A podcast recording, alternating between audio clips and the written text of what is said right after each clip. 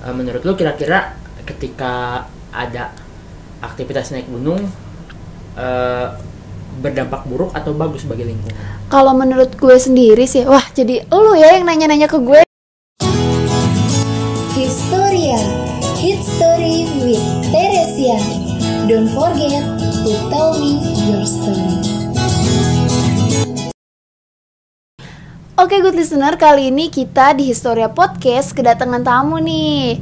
Langsung aja yuk kita sambut Fatur Rahmat Wicaksono. Halo Fatu. Halo Teresia. Sebelum aku nanya-nanya lebih dalam dan lebih lanjut, kira-kira enaknya aku manggil kamu apa ya? Panggil Fatur aja deh. Ama nggak usah pakai kamu napa, lu gua aja. Kalau pakai kamu kan kayak orang PDKT. Takutnya nanti gue baper. Oke ya, good listener, ternyata dia maunya gue elu. Fatur, apa kabar nih? Eh, baik sih kabar alhamdulillah. Oh ya, gimana nih? Sibuk apa sekarang? Sekarang gue lagi ya sibuk gak ngapa-ngapain. Sibuk gak ngapa-ngapain? Emang eh, lu tuh kerja atau kuliah sih sekarang? Ya maksudnya gue lagi istirahat aja gitu. Kemarin kan gue baru lulus. Jadinya masa sih kemarin baru kelar kuliah udah langsung beraktivitas lagi gitu kan. Jadi istirahat dulu lah santai. Oh iya benar-benar. Oke. Langsung aja deh ya, gue nanya-nanya kayaknya good listener udah nggak sabar deh eh, ngedengerin tentang indahnya naik gunung, perasaan naik gunung gimana, terus di gunung tuh kayak gimana. Bener gak sih good listener? Bener dong. Langsung aja ya, gimana? Oke deh, sebelum mulai coba deh minum dulu biar gak panik banget kan. gue emang agak deg-degan nih soalnya baru pertama kali gitu ngisi podcast. Apalagi ngisi podcast historia yang bagus lah. Emang ya good listener Fatur ini suka banget gombal kayaknya ya. Pasti ceweknya banyak nih kalau kayak gini. Enggak kok, cewek cuma satu. Eh awal mula lu naik gunung tuh kapan sih? Kalau awal mula gue pertama kali naik gunung itu SMP kalau nggak salah. Hmm. Itu gue SMP pertama kali naik gunung. Itu pun gue bohong ke orang tua karena kan gunung kalau mis waktu itu tuh ada gue pertama kali naik gunung Gunung Gede Pangrango. Mm-mm. Nah waktu itu tuh karena gue belum 17 tahun, jadi kalau yang belum punya KTP wajib eh, membawa surat izin orang tua Mm. dengan tanda tangan orang tua. Iya iya Terus terus. situ gue bingung tuh ngomong ke bokap gue kayak gimana gitu kan. Mm-mm. Dan gue sebelumnya gue udah bilang dan dia gak ngizinin akhirnya gue bikin tanda tangan sendiri kayak gitu. Jadi- gue duplikasi tanda tangan dia gitu. Emang kenapa sih lu mau naik gunung pada saat itu? Apa gitu yang lu pengenin dari gunung gitu? Sampai lu bohong coba nih ke orang tua. Aduh.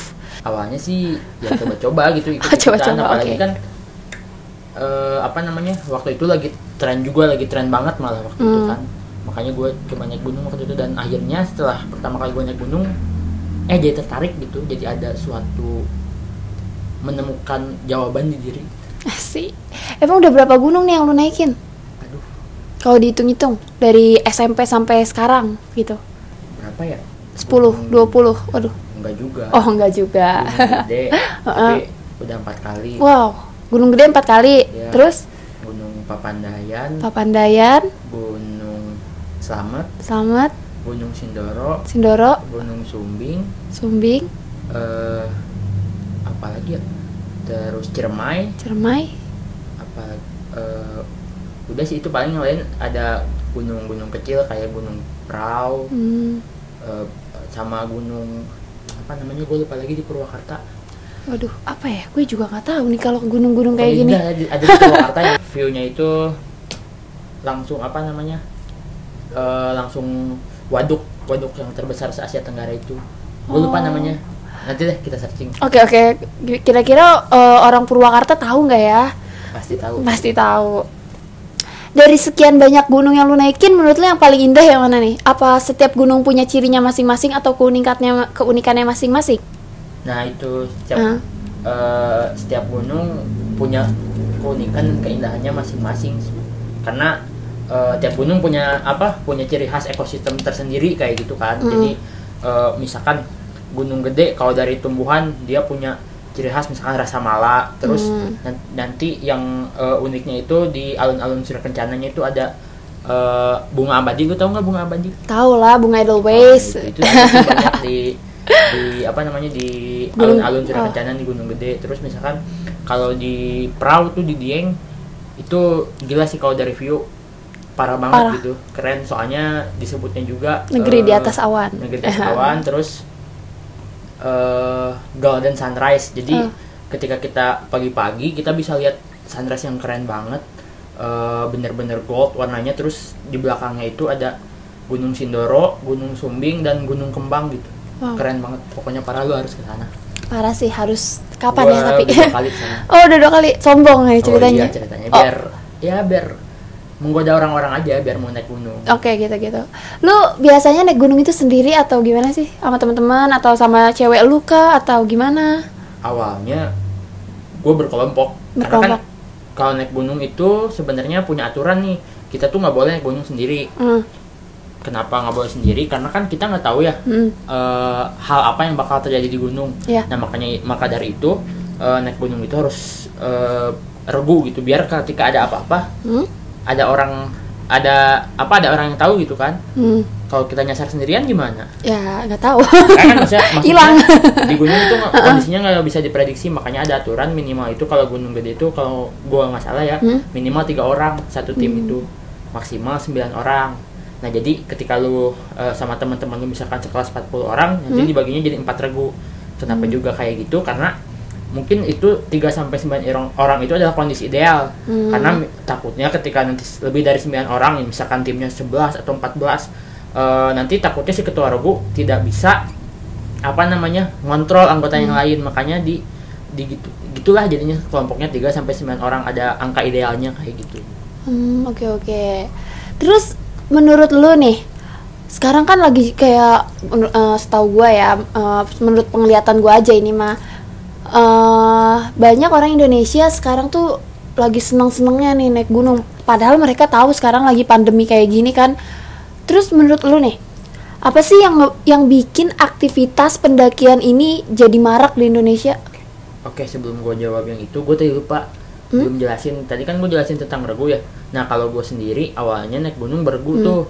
Karena asik banget tuh karena bisa sama teman-teman banyakan gitu kan cuman kepada eh, apa akhir-akhir ini Hmm? ketika semakin lama gue naik gunung gue lebih sering naik gunung berdua aja sama temen gue gitu kalau banyakan tuh eh, apa namanya gue tuh orangnya apa ya nggak bisa tergantung sama orang gitu ngerti nggak Iya ngerti ngerti. Kalau bawa banyak orang kan kayak Iya ribet ya. bukan ribet ya Oh, ribet. ya gitulah pokoknya ada orang yang bisa slow Uh-uh. ada orang yang Beda-beda. iya kayak gitu nah takutnya jadi gue nggak bisa menyesuaikan dengan kondisi tersebut maka Mm. gue memilih ya udah gue sama temen gue ada eh, milih berdua aja naik gunung Iya ya. gue pernah ke Sindoro ke Sumbing ke Prau itu berdua sama dia Hmm.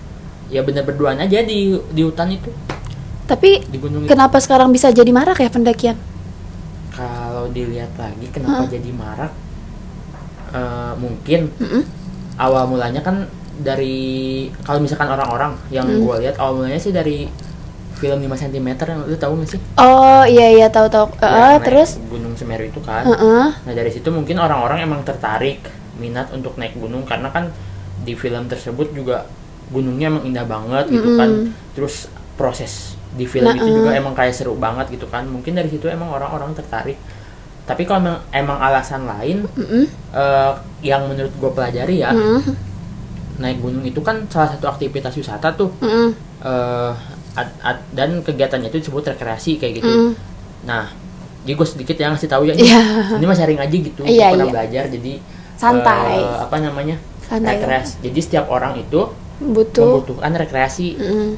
eh, apa dan waktunya itu disebut le- leisure time Hmm. atau eh, waktu senggang kayak Hmm. gitu nah jadi mau lu kerjanya profesor mau lu dokter pasti lu butuh rekreasi bener gak sih Hmm. Bener. lu, lu capek gak sih kalau tiap hari ngerjain tugas terus Iya 24 capek jam? capek. Iya. jadi waktu kita itu dibagi tiga nih Hmm. ada existent time Mm-mm. atau waktu yang pokok itu Hmm. tuh biasanya existent time itu dipakai buat beribadah Mm-mm. atau buat eh, buat ya beri- beribadah salah satunya buat makan pokoknya itu buat kebutuhan kalau Mm. existent time yang kedua ada subsistent time Mm. subsistent time ini eh, penyangga dari existent time kayak misalkan kerja sekolah itu masuknya subsistent time nah sisanya itu rekreasi Hmm, rekreasi. Nah, atau leisure time, Rekre- leisure time itu waktu yang biasa dimanfaatkan oleh manusia untuk rekreasi. Hmm. Nah, eh, rekreasi itu apa sih?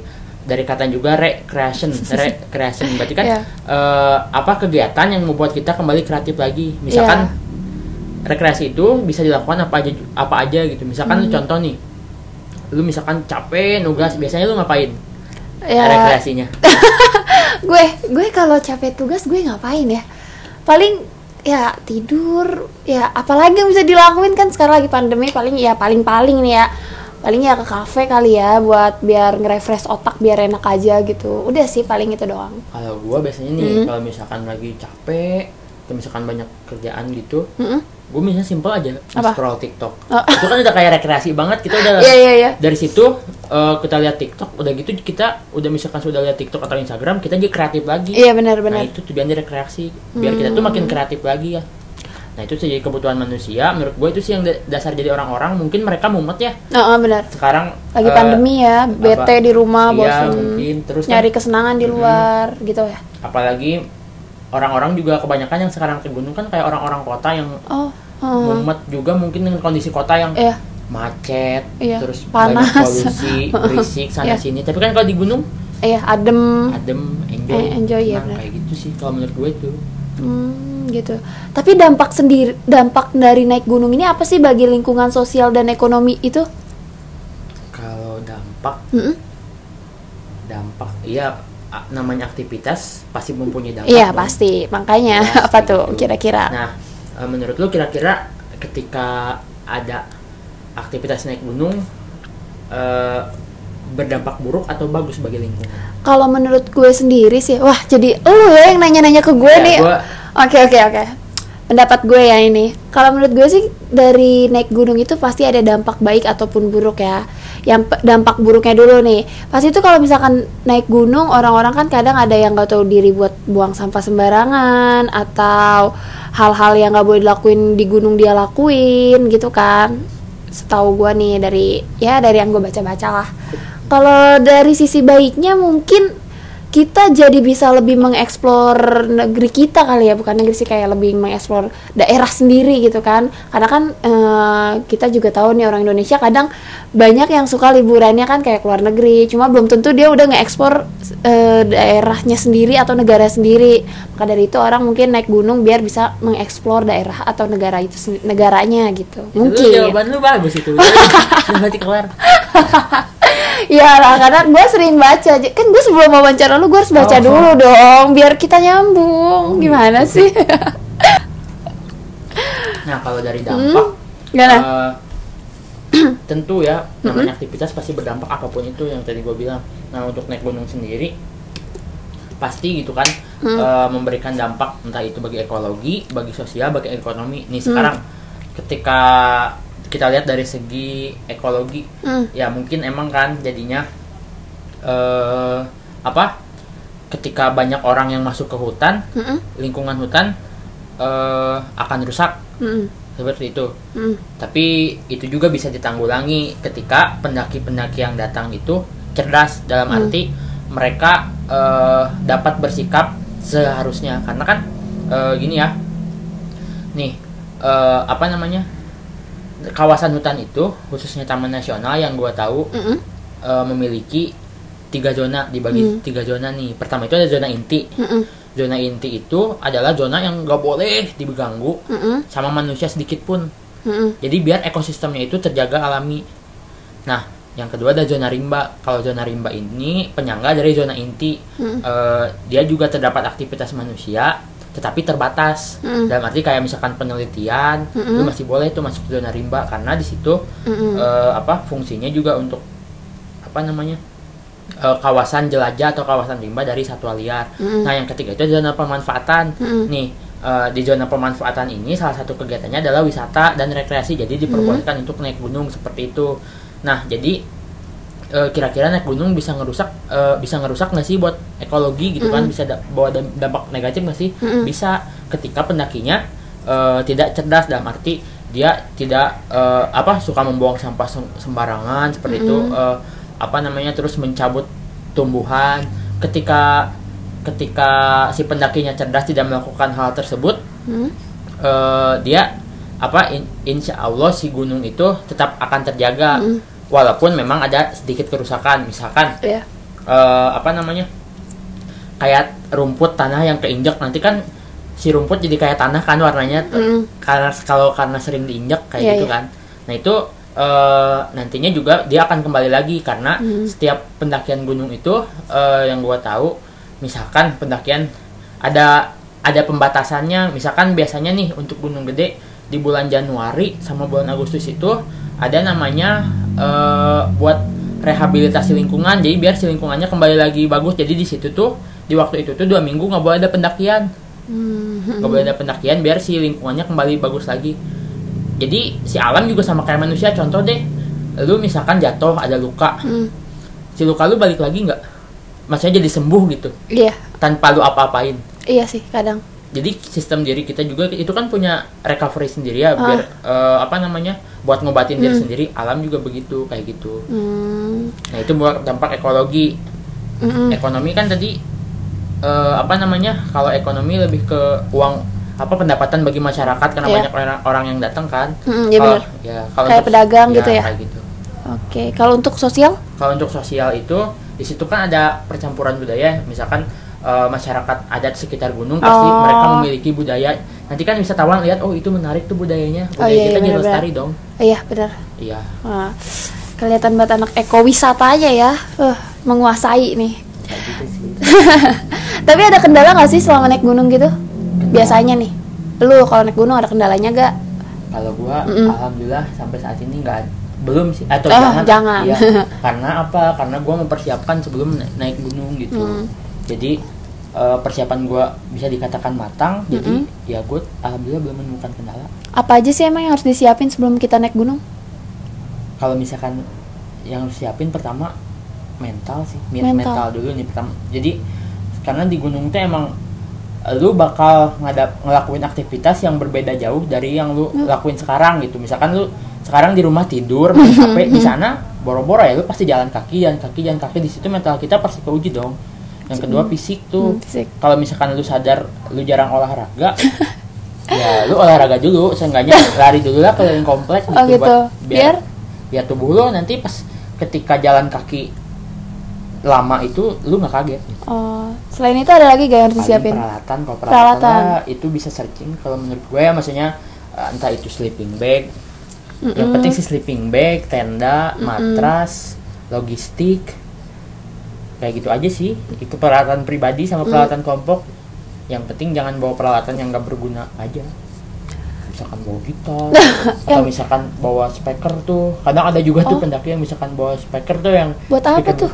ya mereka Buat sambil seneng-seneng. chill, dengerin Ya. musik padahal itu bisa juga menyebabkan polusi suara gitu kan buat satwa Iya benar-benar. itu Tapi menurut lo nih keuntungan dari naik gunung selain kita memperdal eh selain kita mengetahui wisata yang ada di daerah apalagi sih keuntungannya menurut lu nih menurut lu pribadi ya bukan dari ekowisata atau dari gimana gimananya nih dari lu kalau keuntungan menurut Mm-mm. menurut gua itu keuntungan pasti menurut gue keuntungan pasti beda ya tiap Mm. orang pasti ya gimana punya keuntungan masing-masing kalau gua nggak bisa jawab pertanyaan ini karena menurut gua lu pergi ke gunung lu bakal tahu jawabannya berarti gue harus pergi ke gunung dulu ya aduh karena kalau gua ceritain juga lu Ma- nggak bakal iya sih. ngerasain gitu. Pasti gue bakal masa sih gitu ya. Iya iya. Ya udah oke. Terus yang gue denger de- nggak denger sih kayak gue baca-baca juga nih. Katanya di gunung itu emang suka ada mitos-mitosnya gitu ya. Bener gak sih? kalau mitos eh, mitos dengan hal-hal gaib mungkin ya Mm-mm. Nah, k- kalau pandangan gua sih, alhamdulillah gua belum pernah eh, apa namanya merasakan hal eh Mm-mm. merasakan hal tersebut, merasakan hal tersebut. Tapi Mm-mm. eh gua percaya akan Mm-mm. hal tersebut. Mm-mm. Kenapa percaya? Ketika kita percaya akan tersebut, itu membuat diri kita waspada. Oh iya benar. Bener nggak sih? Benar benar benar. Soalnya kalau kita misalkan kayak ibarat kata mah sompral, Apa kita- tuh sompral? kita tuh kayak nggak percaya ah ya udah nggak percaya gue sama yang kayak gitu. Iya iya. iya. Nanti tiba-tiba ada hal-hal yang Oh, iya. di luar Kaget, nalar kita kaget. kaget Iya, makanya benar. gue percaya biar gue waspada kayak gitu Oh, jadi oke. alham- tapi alhamdulillah gue belum pernah nyobain Tapi mitos mah ada ya. Tapi menurut eh, lu nih, lu sering naik gunung. Hal-hal apa aja sih yang nggak boleh dilakuin di gunung tuh? simple sih kalau di Contohnya? gunung Hmm? Eh, yang penting Niat. Gunung kan- Oh, salah gue. gunung kan bukan lingkungan asli lu ya Iya. nah berarti kan ibarat kata kita bertamu tuh Mm-mm. ke lingkungan yang baru Mm-mm. ya kita harus bisa tahu eh, yang kita lakuin ketika kita bertamu ke rumah orang kita harus Mm. ngapain sih ya pertama sopan santun yang jelas yang Oh. jelas sopan santun yang kedua nggak boleh ngerusak semua yang ada di situ misalkan awalnya. A ya nanti pas lu balik harus ada harus tetap A juga jangan sampai Oh. misalkan pas kita datang ada pohon ini pulang-pulang si pohon itu nggak ada atau karena kita ambil atau karena kita rusak Oh, nggak boleh hmm. gitu dong Nggak boleh melakukan hal-hal Iya. sembarangan ya. misalkan eh, pas kita datang itu bersih tiba-tiba pas pulang kita nyampah nggak boleh dong Oh, tapi kalau yang bunga edelweiss itu gimana tuh kan biasanya kadang ada aja tuh pen- apa kayak pendaki yang suka bandel tuh bawain bunga edelweiss buat Nah. turun ke bawah itu gimana tuh? itu contohnya itu adalah hal yang Nggak eh, boleh yang sebenarnya ya? boleh dilakukan Hmm, hmm, hmm. Menurut lu nih, gue kan emang belum pernah ya mendaki gunung. Kalau berarti gue disebutnya pemula dong, benar gak? Iya. Oke. Menurut lu, gue harus naik gunung apa dulu sih sebagai pemula? Yang gampang-gampang aja ya, tapi jangan yang langsung wah gitu. kalau gua ngerekomendasiin sih ya Mm-mm. yang emang ya buat ibarat kata mah buat coba-coba gitu kan Mhm. lu coba aja ke kalau di Jawa Barat lu coba ke Gunung Pepandayan Mm-mm. kalau Jawa Tengah lu eh, coba ke Gunung Prau Kenapa tuh gue harus Karena- nyoba itu dua gunung? kalau Gunung Pepandayan tuh pertama dia fasilitasnya udah lengkap Mm-mm. dalam arti setiap pos juga itu ada yang jaga Mm-mm. bahkan di atas juga di area camp ada security ada yang dagang jadi lu nggak panik gitu dalam arti Mm. terus setiap misalkan ke sana tuh ada berapa pos lima pos kalau nggak salah tiap pos tuh ada ada orang ada ranger yang jaga gitu jadi kan lu minimalisir terjadinya hal yang tidak diinginkan gitu Hmm, berarti istilahnya lebih aman kali ya Iya, dua gunung. dasar lah atau gimana Mhm. terus pepandayan tuh ketinggiannya kan sekitar 2600 kalau nggak salah Mhm. lu naik udah dari ketinggian 2400 jadi naiknya juga cuma dua jam atau Oh. turunnya juga bahkan bisa setengah jam jadi nggak terlalu capek kalau buat pemula menurut Oke. terus indah juga oke. parah. Nanti deh kalau gue udah berani gue bakal coba ya. Atau kalau gue menurut gunung hubungin lu gimana? oh ya siap siap. Oke nih Fatur, kalau tadi kan lu udah cerita nih seputar pergunungan yang pernah lu naikin, terus yang lu rasain gimana, terus apa aja yang harus dibawa. Kalau dari lu sendiri nih kesan dan pesan naik gunung tuh gimana sih? kalau menurut gua kesan menyenangkan Oh, enggak. sangat menyenangkan pokoknya ya itu tadi lu datang ke gunung lu bakal tahu jawabannya Ah. kalau pesan dari gua eh, buat pemula khususnya lu jangan takut dengan mitos-mitos yang beredar bahwa naik ke gunung itu serem at- atau apalah enggak kok enggak enggak enggak kayak gitu Gak Lu seserem itu ya? iya lu Mm. selama yang tadi gua bilang lu Iya. tetap harus percaya lu boleh percaya atau enggak tapi kalau gua memilih percaya agar kita waspada selama kita nyiapin eh, hal-hal selama kita nyiapin hal-hal dengan benar kita Mm-mm. melakukan hal dengan benar gak ngelakuin salah kita nggak usah takut Iya. kita enjoy aja kita juga nggak akan terjadi apa-apa gitu yang penting eh, tujuan lu naik gunung lu harus bener kayak gitu Iya. jangan sampai tujuan lu aneh-aneh untuk merusak lah atau untuk Ah, apa, untuk ah. melakukan hal asusila itu jangan Oke, nah itu tadi good listener. Thank you banget loh Fatur untuk informasi tentang pergunungan ini. Bikin kita semua nih para pemula ya khususnya jadi lebih tahu dan kayak lebih safety. Bener gak sih Tur? Kayak gitu. Oke, oke good listener sampai di sini dulu ya podcast kita hari ini. Jangan lupa untuk terus dengerin podcast Histeria.